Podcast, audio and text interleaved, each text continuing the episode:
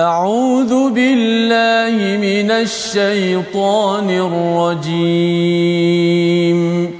بسم الله الرحمن الرحيم.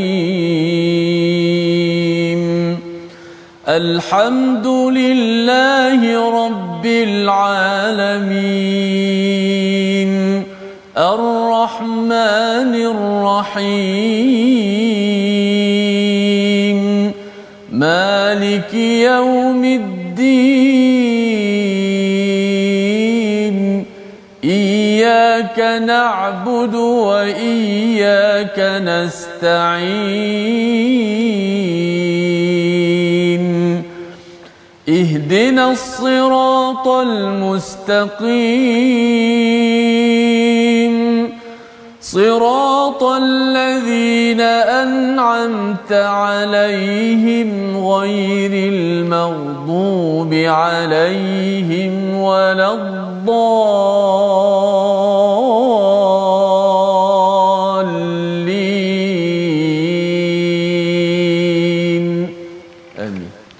Assalamualaikum warahmatullahi wabarakatuh. Alhamdulillah wassalatu wassalamu ala Rasulillah wa ala alihi wa man wala syada la ilaha illallah syadana Muhammadan abduhu wa rasuluh. Allahumma salli ala sayidina Muhammad wa ala alihi wa sahbihi ajma'in. Amma ba'du. Apa khabar tuan-tuan dan puan yang dirahmati, yang disayangi sekalian? Alhamdulillah kita memanjatkan kesyukuran pada Allah Subhanahu wa taala. Pada hari yang berbahagia ini kita teruskan bersama My Quran Time baca faham amal. Alhamdulillah kita mengucapkan alhamdulillah berkali-kali kerana ini adalah satu rahmat daripada Allah Subhanahu Wa Taala, anugerah yang amat amat indah. Apatah lagi kita hari ini dapat meneruskan surah Maryam bersama Al-Fadil Ustaz Tirmizi Ali. Apa khabar Ustaz? Baik, alhamdulillah. Sihat Ustaz ya? Alhamdulillah ya. Alhamdulillah. Kita ingin meneruskan hari ini menyambung kepada perbincangan kita semalam Ustaz ya tentang bagaimana uh, sebenarnya kalau semalam disimpulkan dengan solat ya, solat dan zakah iaitu membersihkan diri dan juga menunaikan zakat itu adalah satu perjuangan. Satu perjuangan para nabi, para rasul yang penting sebagai lambang kita hidup bertuhan. Maka pada hari ini kita ingin menyambung lagi dengan doa ringkas kita awal ini subhanakala ilmalana illa ma 'allamtana innaka antal alimul hakim Rabbi zidni ilma. Kita saksikan apakah sinopsis ringkasan bagi halaman 310 iaitu pada ayat yang ke-65 kita akan melihat apakah yang perlu dibuat ya. Apakah yang perlu dibuat dalam kita berinteraksi dengan al-Quran. Ini yang kita akan belajar daripada Nabi Muhammad yang mengharapkan lebih banyak lagi ayat-ayat al-Quran turun kepada baginda dan kita ambil pelajaran daripada ayat 65 Kemudian pada ayat 66 hingga 72 bercakap tentang bagaimana kerancuan kesilapan berfikir orang musyrik yang mengingkari hari kebangkitan dan kita teruskan dengan beberapa kekeliruan realiti kehidupan yang kita doakan agar kita terjauh agar kita sentiasa dipandu hidayah daripada Allah Subhanahu Wa Taala.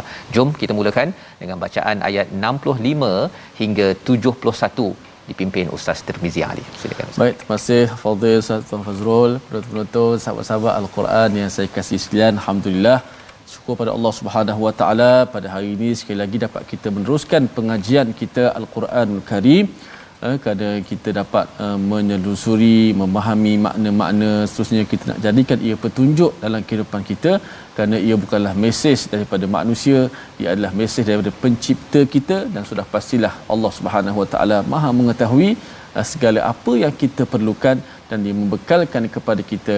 Itulah wahyu daripadanya itulah Al-Quranul Karim sama-sama kita baca daripada ayat uh, surah Maryam ke surat 310 ayat 65 hingga ayat 71. Jom sama-sama kita menekuninya. أعوذ بالله من الشيطان الرجيم رب السماوات والأرض وما بينهما فاعبده واصطبر لعبادته هل تعلم له سميا؟ ويقول الإنسان أإذا ما مت لسوف أخرج حيا أولا يذكر الإنسان أنا خلقناه من قبل ولم يك شيئا فوربك لنحشرنهم والشياطين ثم لنحضرنهم ثم لنحضرنهم حول جهنم جثيا ثم لننزعن من كل شيعة أيهم أشد على الرحمن عتيا. ثم لنحن أعلم بالذين هم أولى بها صليا. وإن منكم إلا واردها كان على ربك حتما مقضيا صدق الله العظيم Surah Al-Azim ayat yang ke-65 hingga 71 kita baca sebentar tadi alhamdulillah terima kasih Ustaz Tirmizi ya. ya. Uh, ayatnya adalah ayat yang memberi peringatan besar kepada kita. Semalam di hujung uh, ayat 64 tidak sempat kita tadabbur ya, tetapi kita nak lihat sedikit apakah yang dimaksudkan pada ayat 64 iaitu tidaklah kami turunkan Jibril kecuali atas perintah Tuhanmu ya. Iaitu wahyu yang turun kepada Nabi Muhammad sallallahu alaihi wasallam itu adalah dengan perintah daripada Allah Subhanahu Wa taala. Jadi Jibril menyatakan ini perkataan daripada Jibril wama natanazzalu illa bi amri rabbik. Iaitu uh, kami siapa kami? Jibril bersama malaikat-malaikat. Kerana penurunan wahyu bukan sekadar Jibril yang bawa tetapi bersama dengan para malaikat adalah dengan arahan daripada Allah. Ya Nabi Muhammad sallallahu alaihi wasallam tahu bahawa wahyu ini berat tetapi ia adalah sesuatu yang dinanti-nantikan kita nak membaca al-Quran ustaz ya hmm. sebenarnya dia berat tapi bila dah mula baca kita rasa eh lepas tu nak baca lagi Betul. dia nak baca lagi tapi kalau kita dah berhenti kemudian kita nak masuk balik my Quran time kemudian kita nak baca balik pada waktu pagi dia nak dapat momentum baca Betul. itu kecuali dengan auzubillahi minasyaitonirrajim betul-betul ber, bersungguh kepada Allah barulah kita diizinkan untuk kita membaca. Sure. Jadi para malaikat menyatakan Jibril menyatakan miliknya lah segala yang ada di hadapan kita, yang di belakang kita dan segala yang di antara kedua-duanya dan Tuhanmu tidak lupa. Uh, ketika beberapa belas hari Nabi tidak mendapat wahyu, Nabi minta agar disegerakan.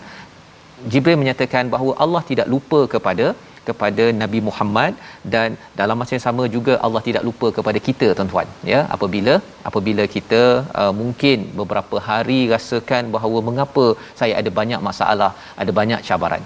Malah lebih daripada itu pada ayat 65 yang kita baca sebentar tadi rabbus samawati wal ard walaupun Tuhan ini adalah Tuhan sekalian alam ya langit bumi dan di antara keduanya Tuhan ini tidak tetap tidak lupakan kita ya pasal apa ini adalah Tuhan yang yang maha maha hebat berbanding dengan terbalik rupa-rupanya mungkin kita yang lupakan Tuhan. Ha, kita kena tanya siapa lupakan siapa sebenarnya. Allah tidak pernah lupakan hamba-Nya, malah kalau kita ada Quran sekarang ini sebenarnya setiap hari kita kena ada dos Quran minimum adalah dalam solat ustaz ya? Hmm. solat itu dah siap dah dengan Qurannya mengingati pada Allahnya untuk kita membina hubungan dengan Allah Subhanahu Wa Taala. Jadi ketika menunggu pelajaran baru yang ada setengah orang mungkin dia tak dapat Quran time ustaz ya? Betul. ataupun kalau Quran time dah habis ada yang tanya kan Quran time dah habis nak buat apa kan? Baca lagi Quran kan? Ulang balik belajar balik dengan kelas-kelas lain. Tetapi antaranya contohnya lah pukul 12 sampai pukul 1 satu jam antara ini dengan nak tunggu pada hari esok nak buat apa? Fa'budhu wastabir li'ibadati. Iaitu kita beribadahlah banyak-banyak dan bersabar dengan bersungguh-sungguh untuk ibadah ini. Kalau nabi nak menunggu wahyu seterusnya nabi diseru untuk beribadah banyak-banyak dan bersabar atas ibadah tersebut. Dua perkara ya. Kita dah dapat satu jam kita beribadah. Kemudian kalau nak baca Quran lagi lepas tu kita beribadah dengan pelbagai uh, pelbagai cara solat dan juga zakah. Zakah ini membersihkan diri dan juga zakat membantu orang lain, bantu apa yang boleh dibantu untuk kita ber- menjadikan dia sebagai ibadah. Dan di hujung ayat 65 itu hal ta'lamu lahu samia. Ha, ini penting kita beri perhatian. Adakah engkau mengetahui ada sesuatu yang sama dengannya? Siapa dengannya? Allah Subhanahu Wa Taala. Kerana ada manusia yang menggelarkan dia tahu bahawa Allah itu Ar-Rahman. Allah Ar-Rahman. Tuhan ni penyayang Ustaz ya. Tetapi dia bagikan sifat penyayang yang salah. Hmm. Ya. Apa yang salahnya? Dia kata Tuhan ni penyayang. Kerana Tuhan ni amat penyayang, maka dia menghantarkan anaknya untuk di di uh, di crucify ataupun disalib untuk menyelamatkan manusia. Ah yang itu yang salah. Ya. Sama ada satu nama nama Ar-Rahman itu tidak digunakan ataupun kalau kita tengok uh, ada orang guna baru ni isu perkataan nama Allah Ustaz. Yeah. Dia nak guna nama Allah tapi sifat Allah yang di uh, di samia yang diberikan kualiti ataupun sifatnya itu tak sama dengan Allah yang sebenar-benarnya. Hmm. Ini sebabnya ada perbincangan tentang uh, bag, di, patut dibenarkan ke tidak. Pasal kadang-kadang ia hanyalah sebagai satu polemik sahaja tapi sebenarnya nak membawa kepada keperkataan yang uh, konsep yang salah. Tuhan Allah penyayang tetapi uh, menghantar anak itu adalah satu agenda yang tidak tidak berteras. Jadi pada ayat yang ke-66 wa yaqulul insan ya berkaitalah manusia. Insan ini idza ma mittu lasawfa ukhraju hayya ya. Ini perkataan yang uh, amat-amat besar penting bagi kita. Apabila seseorang itu beriman pada Allah dia mesti beriman pada hari akhirat. Perkataan ini dan orang kafir berkata betulkah apabila aku telah mati kelak aku sesungguhnya akan dibangkitkan hidup kembali bagi kita yang beragama Islam kita yakin ustaz ya kita akan dibangkitkan kembali. Mm-hmm. tetapi ada orang yang tak percaya. Mm. tak percaya ya. Dan bila tak percaya ni bahaya orang yang tak percaya kepada hari akhirat ini ataupun dibangkitkan balik ini ialah apa? Uh, dia akan jadi orang yang amat sombong. Dia akan menjadi orang amat sombong. Apa yang dia buat sekarang ini dia tak kisah pun malah kalau ayat 67 ini Allah ingatkan dan tidakkah manusia itu memikirkan bahawa sesungguhnya kami telah menciptakannya dahulu padahal sebelumnya dia belum wujud sama sama sekali. Orang yang tidak percaya pada Tuhan satu tapi pada orang yang percaya pada Tuhan tapi sombong. Ingatlah ketika mak dia tengok uh, gambar dia dulu macam ni. Ha ustaz ya gambar uh, begini. Mak Allah. dia tengok ayah dia tengok ya. Dia ayah mak uh, mengharapkan sangat pasal tahu bahawa sebenarnya sebelum ini tidak ada apa-apa. Yeah. tidak ada apa-apa. Daripada kosong daripada zero kemudian Allah ciptakan sampailah dia jadi seorang manusia. Tapi lepas itu dia tidak mahu merujuk pada perkataan Tuhan. Tetapi dia nak bersama dengan perkataan syaitan. Itu yang diingatkan pada ayat yang ke-68 kalau kita perasan surah Maryam ini awalnya bermula dengan tabsyir dengan kabar gembira kabar gembira. Tapi pada muka surat 310 311 sampai ke hujung ini penuh dengan nazir penuh dengan amaran ustaz. Ya pasal kalau kadang kita sayang sayang sayang dengan anak tapi kalau anak tu dah dah dah dah uh, dekat nak jatuh dah kita dah tak boleh dah. Ah, tak apalah mainlah di tepi longkang. Tak boleh dah kan? Kita dah kena dah pergi sekarang. Ha kan? Itu bukan tanda kita benci tetapi itu tanda sayang jadi bagaimanakah Allah mengingatkan dengan tegas kepada kita kepada umat manusia? Ayat 68 kita baca kita harapkan. Kalau katakan di sini kita berlutut ya hmm. memohon pada Allah menjadi hamba itu terbaik. Tapi kita tidak mahu berlutut di hadapan Allah bersama syaitan ayat 68 kita baca sekali lagi Ustaz. Insya-Allah saya ayat-ayat pada surah Maryam hujung-hujung ni Ustaz betul-betul Memang. menggetarkan jiwa kita semua. Oh ya betul Ustaz. Eh, bila baca sudah pasti kita rasa macam eh, berdebar-debar Ustaz. Eh. Betul. Insya-Allah bila uh, kita baca dengan uh, lagu Nahwan umpamanya juga uh, dia dia dia sayu, dia agak-agak uh, kita baca dalam penuh kita mengharap kepada Allah Subhanahu Wa Taala agar terus menyelamatkan kita. Tengoklah bagaimana Allah Subhanahu Wa Taala dah beritahu awal-awal gambarannya mudah-mudahan bagaimana Ustaz Fas sebut kita tak bersama dengan makhluk yang terkutuk syaitan di hari akhirat ayat 68 auzubillahi minasyaitonir rajim فوربك لنحشرنهم والشياطين ثم لنحشرنهم لنحاضرنهم حول جهنم جثيا. صدق الله العظيم صدق الله maka demi Tuhanmu sesungguhnya pasti kami akan kumpulkan mereka bersama syaitan-syaitan mereka. Kemudian pasti akan kami datangkan mereka ke keliling neraka jahanam dengan berlutut ya amat mengerikan. Allah mengingatkan kepada orang yang tidak mahu solat yang tidak mahu bayar zakat ya tidak mahu membersihkan diri tidak mahu menjadi hamba kepada Allah berlutut pada Allah di dunia ini maka nanti di akhirat ya ustaz ya mm-hmm. mereka berlutut di hadapan Allah Subhanahu Wa Taala di sekitar haula jahannam. Eh mengapa di sekitar jahannam? Tak masuk lagi ustaz. Di sekitar saja nak tengok dahulu ya siapa? Mereka bersama dengan syaitan-syaitan mereka siapa syaitan-syaitan mereka? Ini adalah pemimpin-pemimpin yang bercakap yang berpolitik yang ber apa yang membuat uh, polemik dan juga mempengaruhi masyarakat tetapi atas dasar perkara keburukan. Kalau di zaman Mekah itu pemimpin-pemimpin uh, Arab musyrik Mekah itu mereka itulah digelar sebagai syayatin maka dia akan dikumpulkan dan mereka berada haula ya di sekitar jahanam tak masuk lagi tak masuk lagi pada ayat yang ke-69 apa yang berlaku?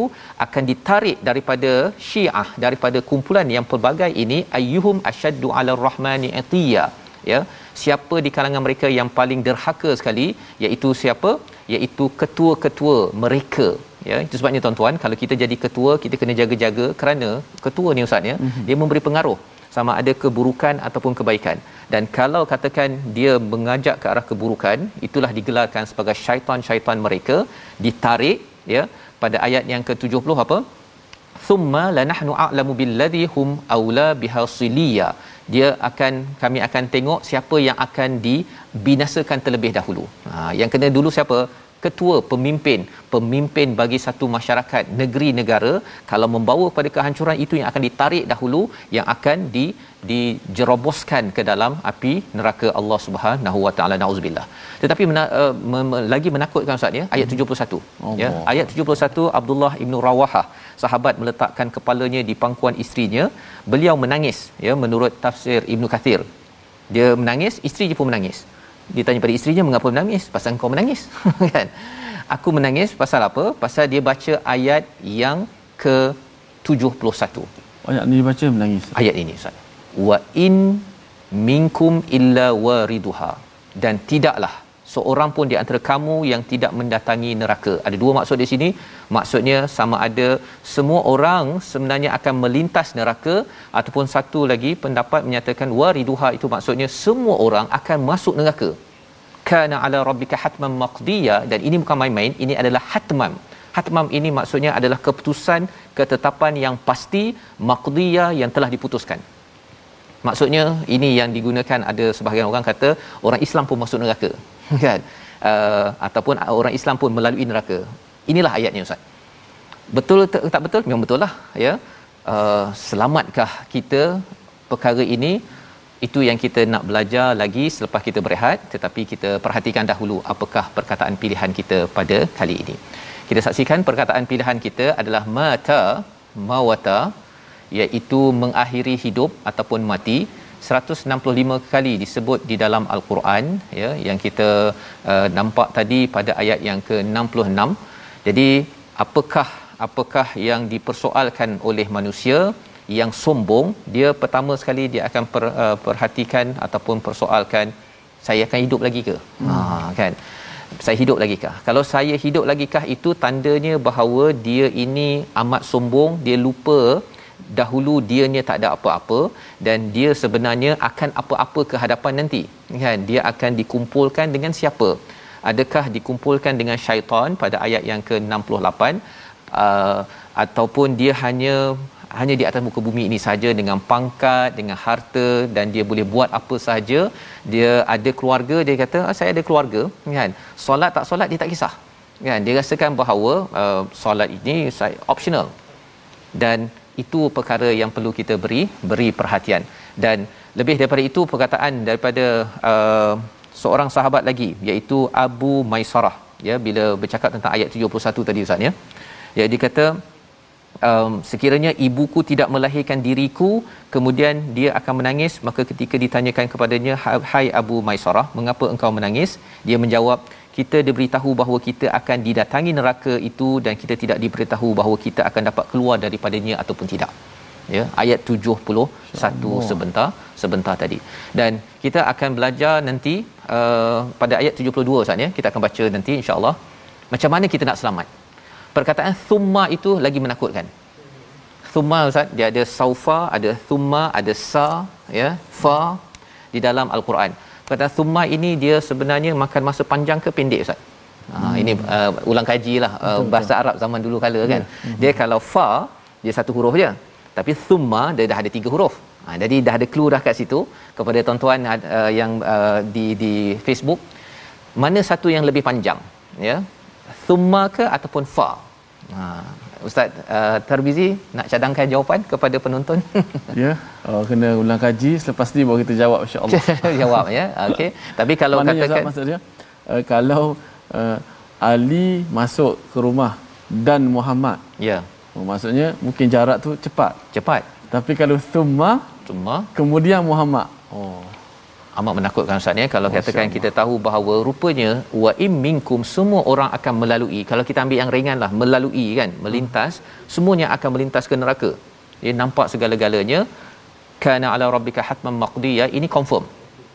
Tapi satu lagi ialah masuk ke neraka tetapi akan diselamatkan tapi diselamatkan itu thumma ustaz. Hmm. Ha pendek ke panjang tak apa kita berehat sebentar. Tuan-tuan cuba jawab di Facebook bagi yang di Facebook dan kita nak tahu macam mana nak pastikan kita yang melalui ataupun masuk ke neraka naudzubillah min zalik ya kita dapat diselamatkan Allah Subhanahu Wa Taala. Kita kembali semula My Quran Time baca faham amal.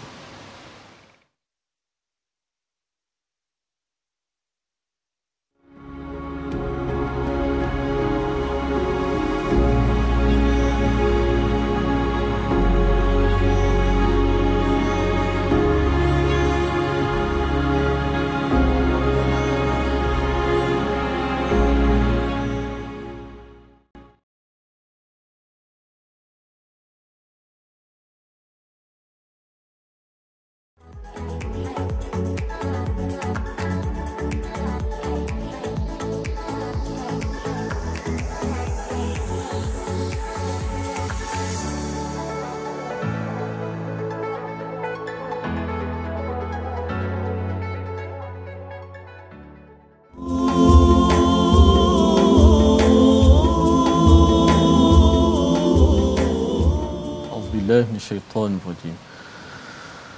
ثم ننجي الذين اتقوا ونذر الظالمين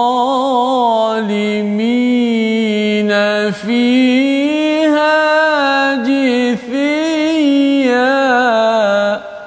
صدق الله العظيم. Kemudian kami akan menyelamatkan orang-orang bertakwa dan membiarkan orang-orang zalim dalam neraka dalam keadaan berlutut. Ha, kita baca ayat seumpama ini, ayat begitu besar uh, tentang maknanya menakutkan kita semua. Kita mengharapkan kitalah orang-orang yang bertakwa yang diselamatkan oleh Allah Subhanahu Wa Taala. Moga-moga insya-Allah. Ha?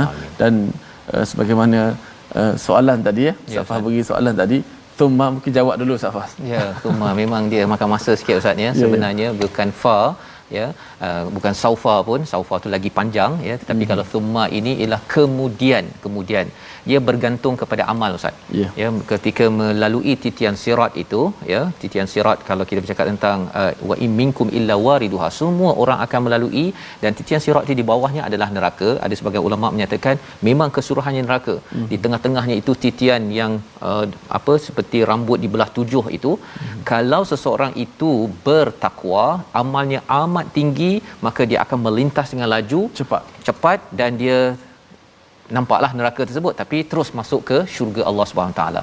Tapi kalau banyak utang saat kan banyak kesilapan tengah merangkak-rangkak kan di atas titian sirat itu satu ialah lambat thumma ya tapi lebih daripada itu ialah apa? khuatir kalau terjatuh kan terjatuh ke bawah itu memang memang terus diazab oleh Allah nauzubillah min zalik. Jadi uh, antara perbincangan ulama mengapa dia ada peristiwa titian sirat itu untuk membuktikan kalau ada orang kata betul ke neraka ada kan.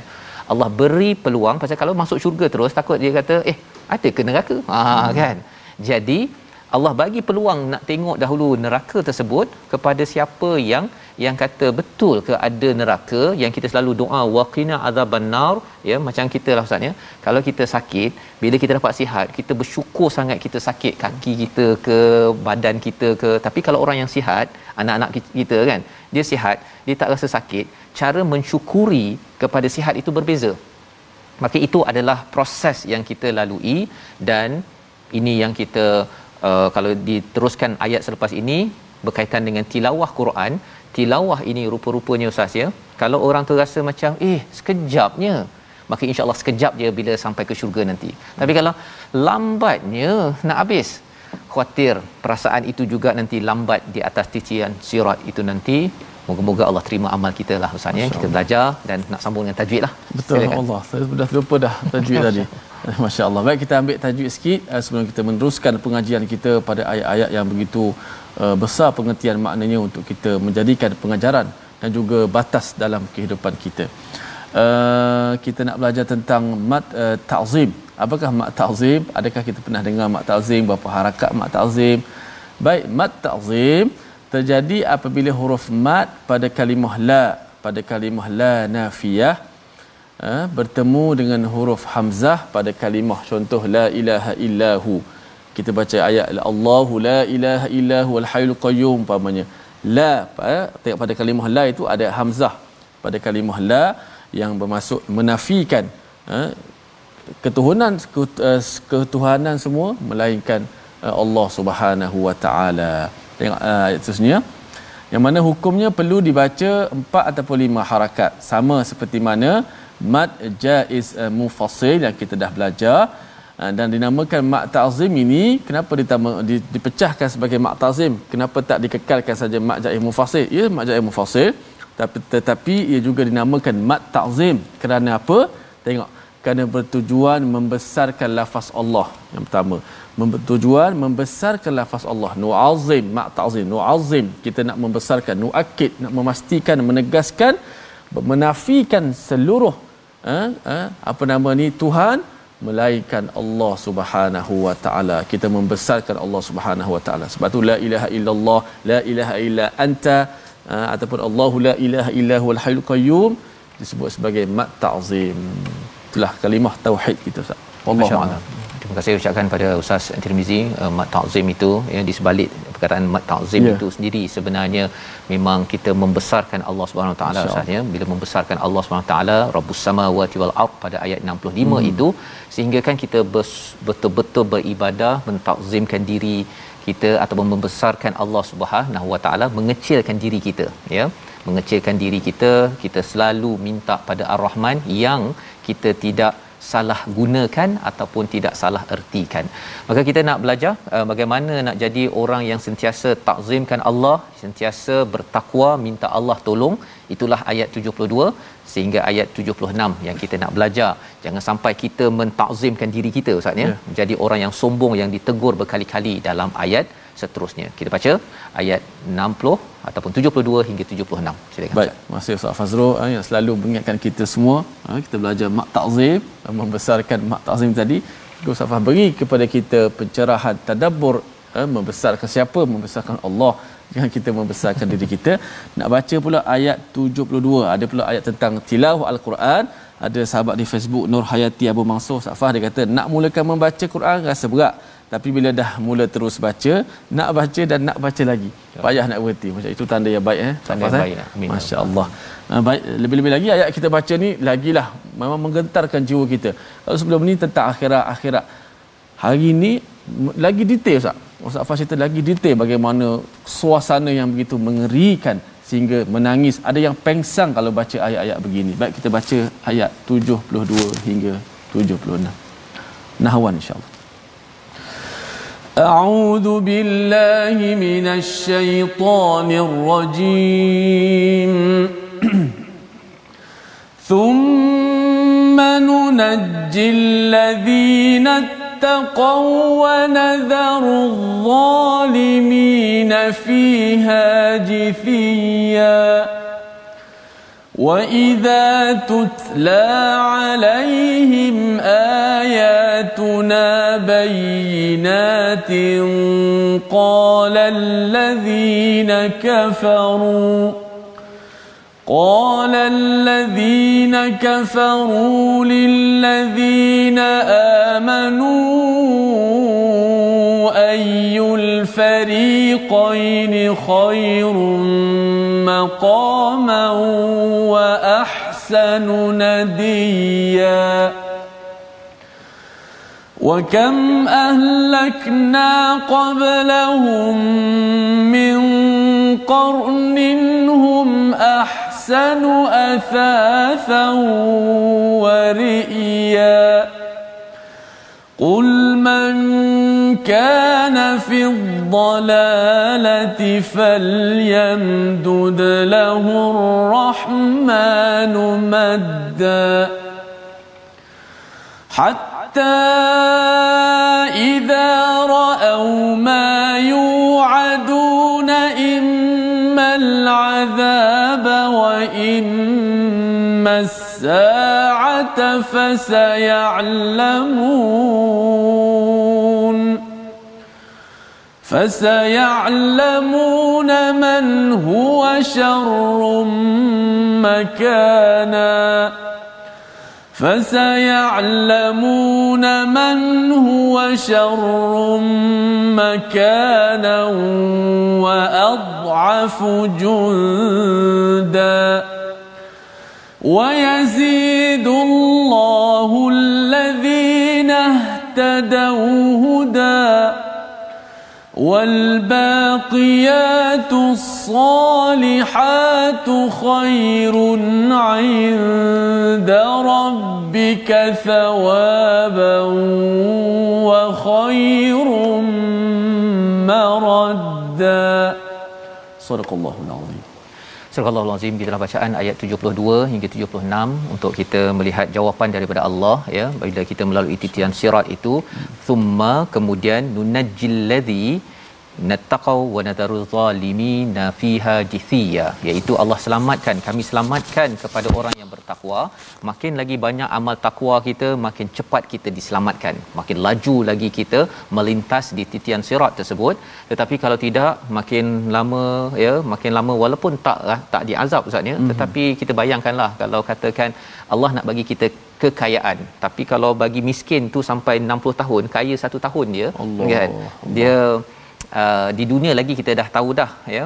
Uh, cabarannya kalau boleh kita nak lalu titian sirat itu se selaju yang mungkin. Itu sebabnya kita minta Allah tunjukkan jalan yang lurus yeah. dan hidayah itu dekat mana ada? Salah satunya apabila kita baca al-Quran ya pada ayat yang ke 73. Tapi sebelum pergi pada ayat 72 tu 73 72 itu wanadharul zalimina fiha jithiya mereka dibiarkan orang-orang zalim ini berlutut Ha ya. Mengapa dibiarkan? Kerana dulu Ustaz ya, ketika di dunia dia biarkan Tuhan panggil dia, Allahu akbar Allahu akbar, dia biar je Tuhan panggil. Hmm. Jadi pasal dia biarkan Tuhan panggil, dia tak jawab sampai di akhirat nanti bila mereka nakkan uh, nikmat daripada Allah, Allah biarkan kamu dulu suruh solat tak nak solat Ya, sekarang baru pula nak minta-minta pula. Ha, jadi ini balasan kalau katakan dalam keluarga kita tuan-tuan sekalian ni kita kena bawakan perspektif solat bukan sekadar dia wajib itu memang hukum tetapi sebenarnya kita menyahut seruan daripada Tuhan agar nanti di akhirat nanti kalau ada kepayahan melalui titian sirat rupa-rupanya Tuhan yang sama yang akan tidak membiarkan tetapi menyelamatkan ahli keluarga kita. Subhanallah ya. Ini penting. Dan ayat 73 ya bagaimana tanda pada zaman Mekah itu orang yang yang menyahut seruan Tuhan ataupun tidak. Wa idza tutla alaihim ayatuna dibacakan ayat-ayat kami bayinat yang jelas qala allazina kafaru. Orang yang kafir itu bercakap apa? Kepada orang yang beriman. Uh, kumpulan mana yang lebih baik? Uh, kedudukannya. Yang status lebih baik dan lebih baik lagi dia punya tempat pertemuan. Nadi ini nadia ini tempat dia bertemu saatnya mm-hmm. meeting maker oh. dekat rumah-rumah yang cantik. Nabi Muhammad ni meeting dia dekat tepi-tepi padang pasir pokok-pokok. Rumah pun yang buruk-buruk.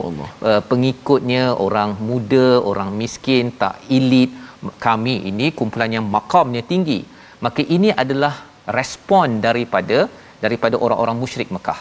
Ya mereka sombong apabila dibacakan pada ayat-ayat Tuhan. Sepatutnya respon pada ayat Allah. Tetapi dia respon kepada status mereka. Ya sibuk meeting tak sempat hmm. nak sembahyang kan? Sibuk meeting sampai tak sempat nak baca Quran. Perkara ini adalah perkara yang berlaku pada zaman dahulu dan kita harapkan tidak berlaku pada zaman ini. Ya kita mengambil al-Quran ini sebagai perkara yang penting ia bila dibacakan kalau katakan ia diingatkan sebenarnya kita tidak boleh respon dengan cara yang sombong dengan sebab kita sibuk kerana saya ini ada pangkat dan sebagainya.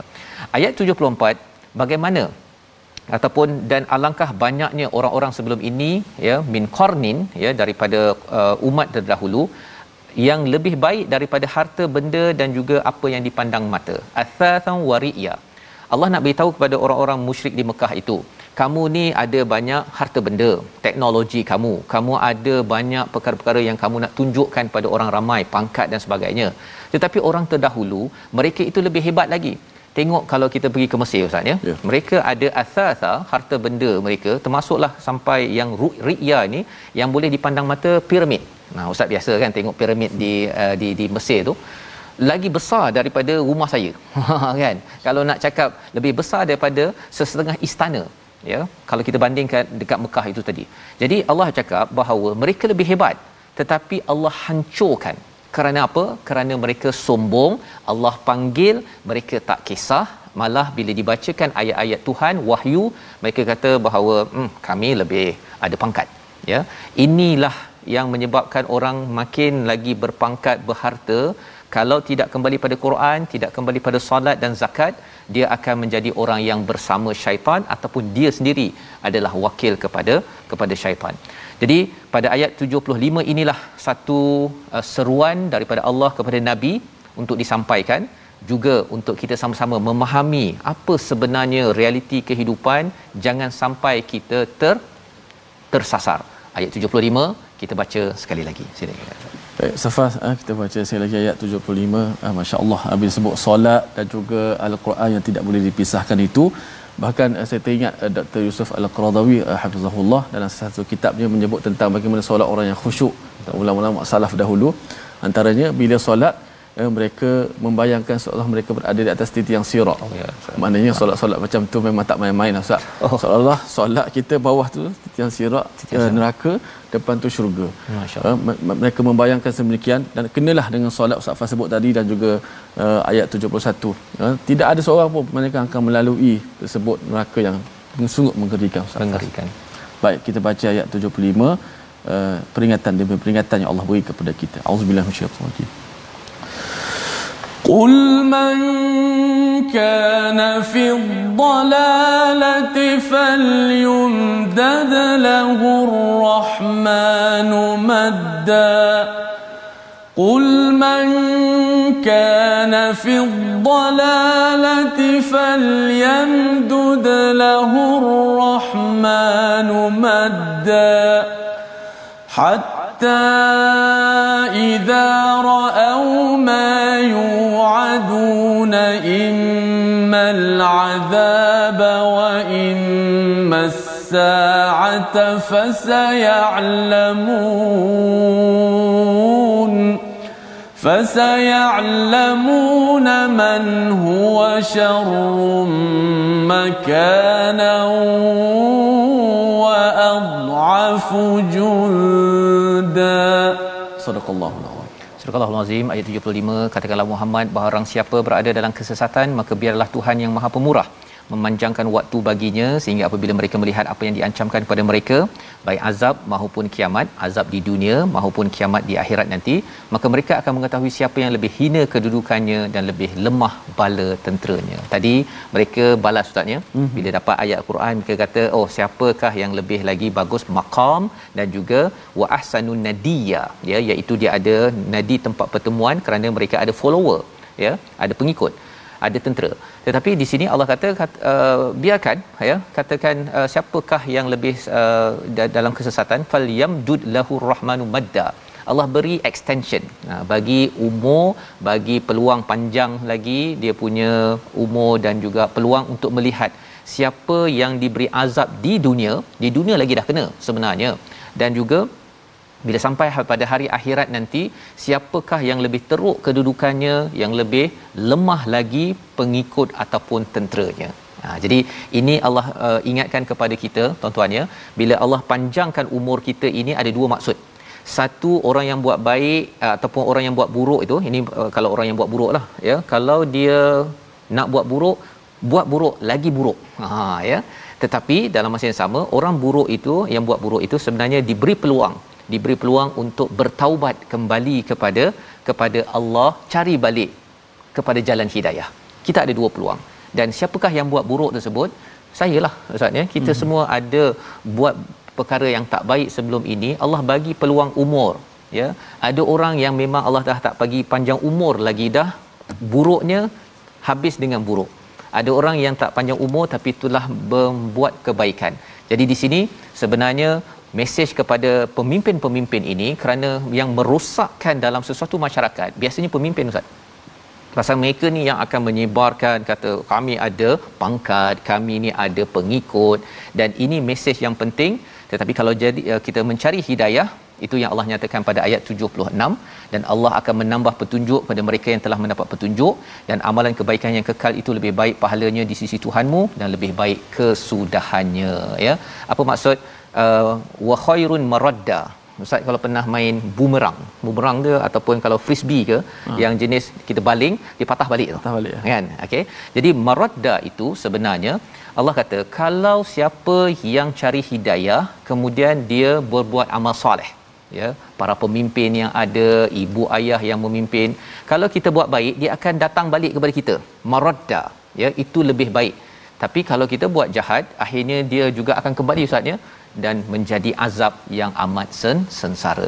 Ini membawa pada resolusi halaman pada hari ini kita saksikan. Iaitu yang pertama kita penuhi masa kita beribadah dengan sungguh-sungguh kerana Allah. Ya selepas kita belajar al-Quran yang pertama. Yang kedua beriman dan tidak menjadi seperti orang kafir yang mempersoalkan adanya kehidupan selepas mati. Tandanya kita buat persediaan untuk pergi nanti insya-Allah. Bukan nak minta mati awal ustaz ya. ya. Kita buat persediaan. Yang ketiga kita mohon Allah agar diselamatkan daripada neraka yang sebenarnya kita akan lalui juga untuk kita saksikan harapnya kita saksikan itu kurang daripada satu saat Ustaz. Kalau boleh ya. Dengan kita selalu mentingkatkan amal takwa kita kita berdoa. Bismillahirrahmanirrahim. Alhamdulillah wassalatu wassalamu ala Rasulillah. Ya Allah Tuhan kami permudahkanlah urusan dunia kami ya Allah Ya Allah, Tuhan kami permudahkanlah urusan akhirat kami ya Allah. Ya Allah, permudahkanlah hisab kami ya Allah. Allahumma yassir hisabana hisaban yasira ya Allah. Permudahkanlah hisab kami di hari akhirat ya Allah. Permudahkanlah titian sirat kami ya Allah. Permudahkanlah kami untuk negeri akhirat kami dalam kebaikan seluruhnya ya Allah. Ya Allah Tuhan kami terimalah akan salat kami ya Allah. Ya Allah ya Tuhan kami bila kekuatan kepada kami untuk terus kami melakukan solat dengan khusyuk dengan istiqamah ya Allah. Ya Allah bila kekuatan kepada kami untuk kami mengikuti jejak langkah Nabi kami ya Allah. Sunnah Nabi kami dan petunjuk Al-Quranul Karim ya Allah. Berikanlah hidayah kepada kami ya Allah. Amin ya rabbal alamin.